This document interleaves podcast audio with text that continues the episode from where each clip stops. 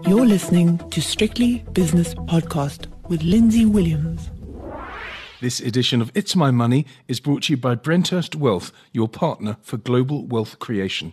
It's time for It's My Money, and It's My Money is brought to you by Brenthurst Wealth. And Brenthurst Wealth has been voted SA's top boutique wealth manager in both 2017 and 2020, and is consistently in the top three or four. Today, we're going to have a look at the uh, a subject that we've we've spoken about so many times. I've spoken to so many investment professionals from Brenthurst Wealth about pensions and how to you know handle the pension uh, conundrum and how many changes there's been to all sorts of legislation over the years. But today it's quite an interesting one uh, because Maria Smith from Brenthurst Wealth in Pretoria sent me the following message. She said, My husband recently changed employers, and it just dawned on me that not even my husband, who is married to a fin- financial advisor, knows what to do with his pension fund now that he is changing jobs. So let's discuss this now. Maria Smith is on the on the line. Is, is this a good change for your husband, first of all, and for you?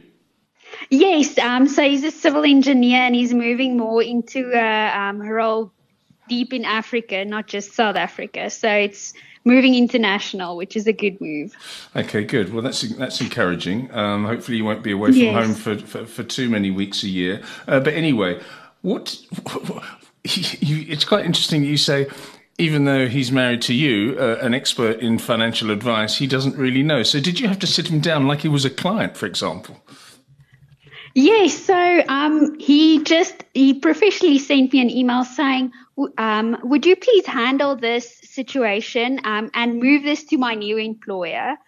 And I thought it it is so important what you do with this pension fund because um, most people that's their biggest um, part of their savings. So you save and your employer saves, and now you're changing employment, and now all of a sudden you can either take it as a lump sum or move it over to a new your new employer or um, you can just put it in a private preservation fund and i think most people when that happens your HR, well, that's what his HR did. They just sent him a bunch of documents and said, okay, um, so now you have to move your pension fund, you have to get a new medical aid and all of that.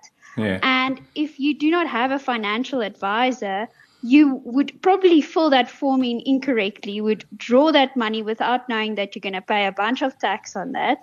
So I thought, let me just explain it um, in simple terms so that it's easy to understand and everybody um, knows what to do when they come to that position where they have to move their current employer's pension fund or um, provident fund to a new fund.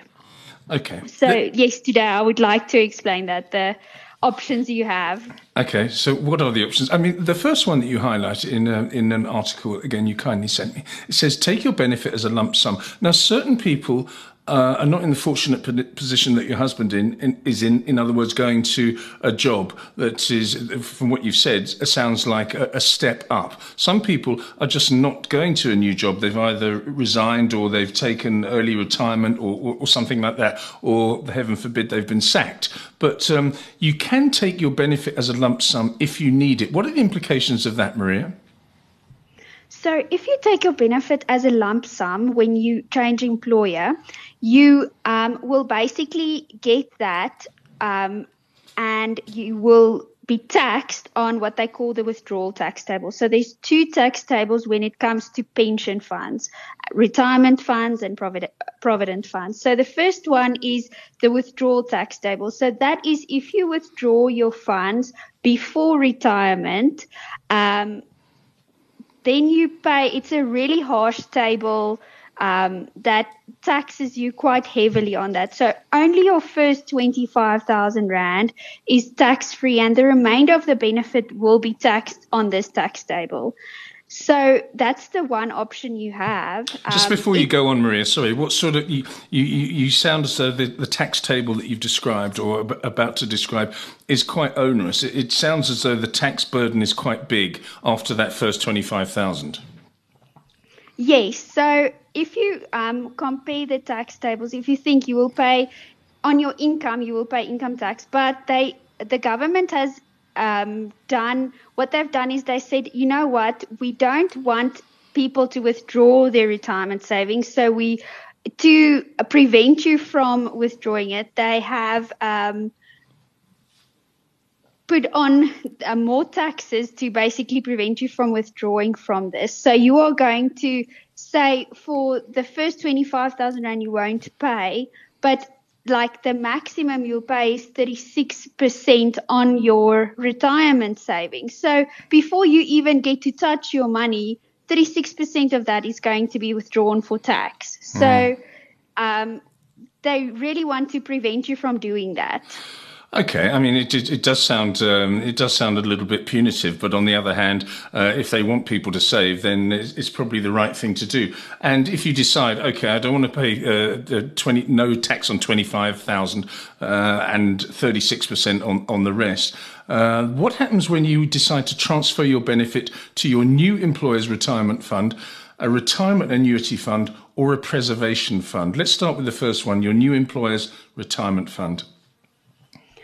So, first thing you'll have to do if you want to transfer to your new employer's retirement fund is to find out if they actually do accept um, transfers in. Hmm. Otherwise, what will happen is your current employer's retirement fund, let's say they accept it, then it's going to be a, a quite onerous back office process. So you're going to have to ensure that the new employer is accepting the funds and also you can wait up to, let's say, legally you have to wait up to six months sometimes to get it transferred.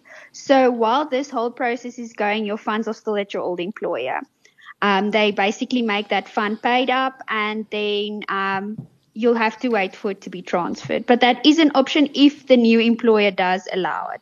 If they don't allow it, your current pension fund will just become paid up and then you will just have to give um, your old employer instruction one day when you are ready to transfer it or to retire from it. Okay. What if you're not in the luxurious position of your husband? In other words, you don't have a new job to go to. You're just finished with with work. You can't find another job. Uh, what happens then? You go into a retirement annuity fund or a preservation fund. Please explain to me how that works.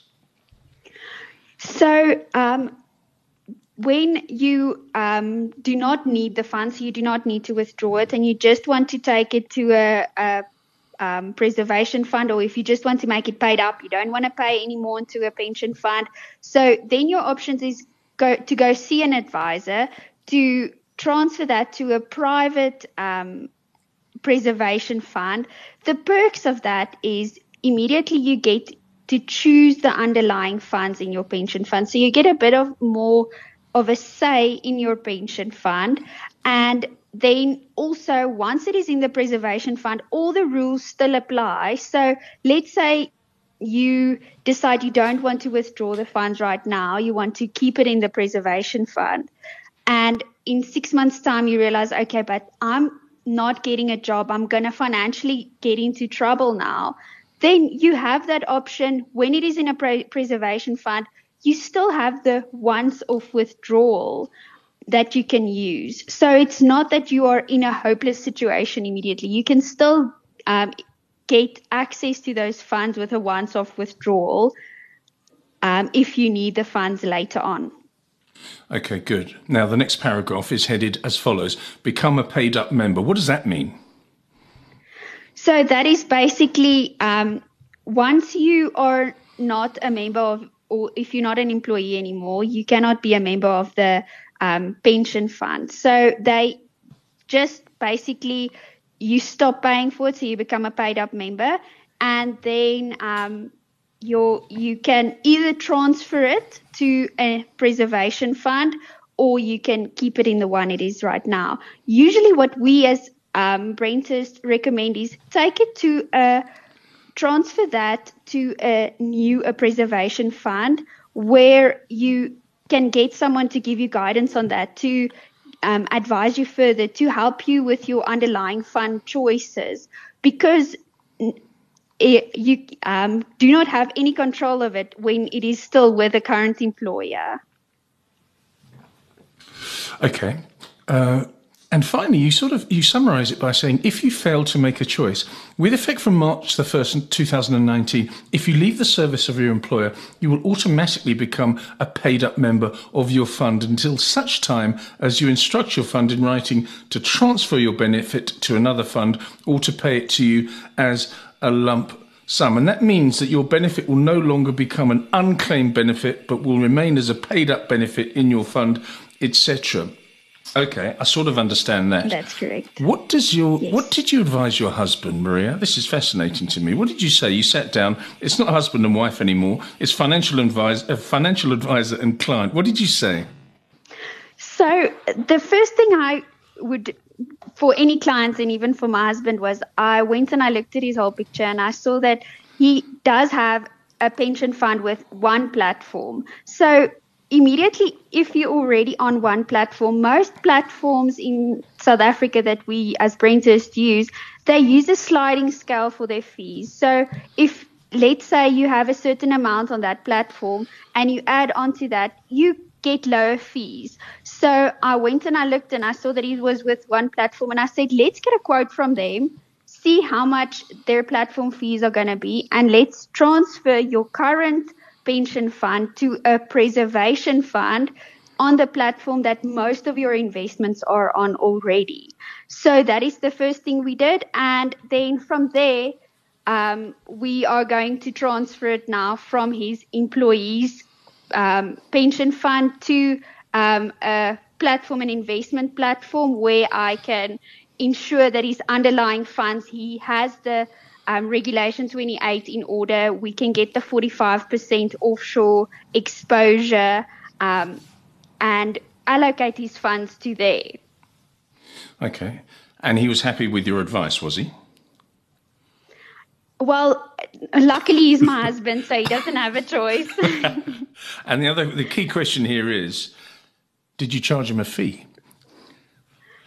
Well, um, uh, I think I will have to charge him a fee because it's quite a lot of work to transfer it yes. over. But he, he he'll be able to pay me back in chocolates and things like that. I'm sure we'll find a way.